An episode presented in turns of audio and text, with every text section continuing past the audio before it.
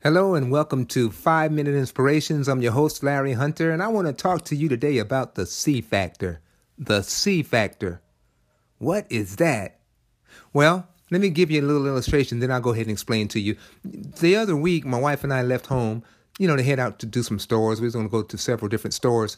And we have this little thing, this little game that we play, or I'll say it's a little agreement, that if I want to go somewhere, let's say I want to go to Walmart, or I want to go to Barnes & Noble, the bookstore, well, if I suggest it, then that means that I have to do the driving.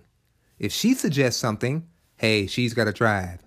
Well, this particular day, I actually suggested one or two places, and she had some other places she thought of later on, but because I brought it up, I'm the designated driver.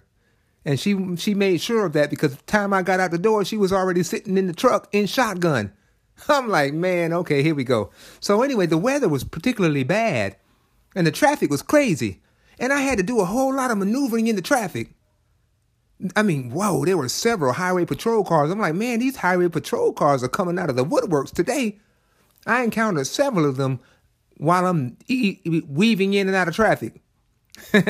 well, when we finally got to our first store, I realized as we were in the checkout line to leave that I didn't even have my wallet. Whoa. Well, I looked at my wife and I told her that, you know, she's going to have to do the rest of the driving because I ain't got my driver's license. we both agreed that I better not dare get behind the wheel and drive without my license. That was truly a no brainer for us, right? Sure, I know how to drive. Sure, the chances that a cop would stop me and ask me if I had my license were pretty slim. But no way am I willing to take a chance at all, right? See, when operating a motor vehicle, a license is a very valuable commodity. Would you agree with me? It's also a very valuable commodity when you wish to make a certain credit card purchase. They want to see your, your driver's license. Or even if you go to the bank and you want you put some money in, but then you want to check your balance, they're going to ask you for the, a driver's license or something similar with a you know picture ID on it. Hmm.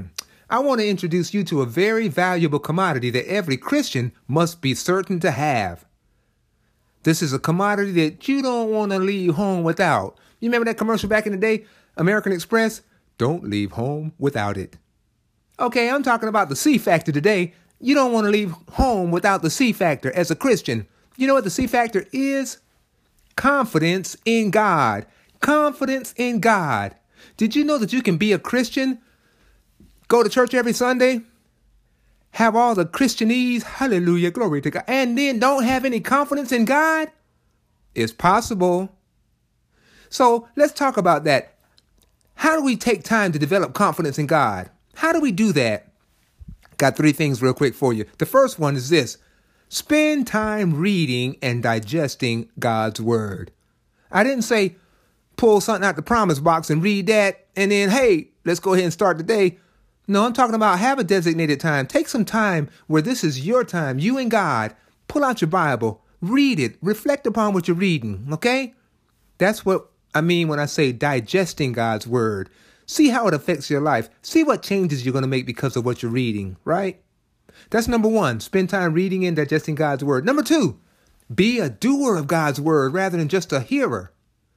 James chapter 2, I believe it is, talks about that be it says don't be just a hearer but a doer of the work that's the man that's going to be blessed in his deed. So do god's word. As you find something as you discover it put it into practice in your life.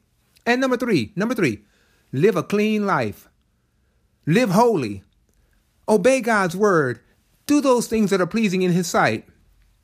See you do these three things here you're going to be a christian with confidence. Do you know that it's possible to be that christian?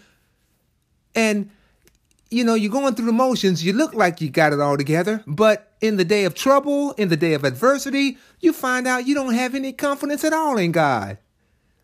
Normally, it's because you've neglected one or more of these areas that I just mentioned to you. And I want to tell you something confidence in God pays several benefits. First benefit is this fear is completely conquered in your life. You don't even have to deal with fear because every situation you come unto, you realize that you ain't coming into it alone. God is with you. Psalm chapter 50 and verse 4 says, In the day of trouble, let me see, well, well uh, at what time I'm afraid, I will trust in thee. Huh? See, David was aware of God's presence with him, and you will be also. If you do these three things that I mentioned above, fear will be conquered in your life because you realize when your situation comes up, it ain't just you, it's you and God going at it. Hmm. Second thing, what are some of the benefits of having confidence in God? You are able to please God. Now, Hebrews chapter 11 and verse 6 says, But without faith it is impossible to please him. For he that comes to God must believe that he is, and that he is a rewarder of those who diligently seek him. So, see, when you're walking with God, spending time in his word, doing the word that you hear and that you read, and then making an effort to live a clean, upright, holy life, you are going to be able to please God because you're going to have faith in him. You're going to have faith in what he said. Now, number three, talking about some benefits of having confidence in God. Number three, you are able to receive answered prayer. Did you hear me?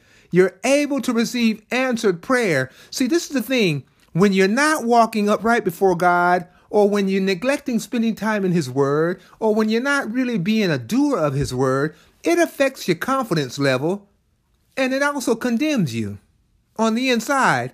So check this out. First John chapter 3, starting at verse 20, it says, For if our heart condemn us, God is greater than our heart and knoweth all things. Beloved, if our heart condemn us not, then have we confidence toward God, and whatsoever we ask, we receive of him, because we keep his commandments and do those things that are pleasing in his sight.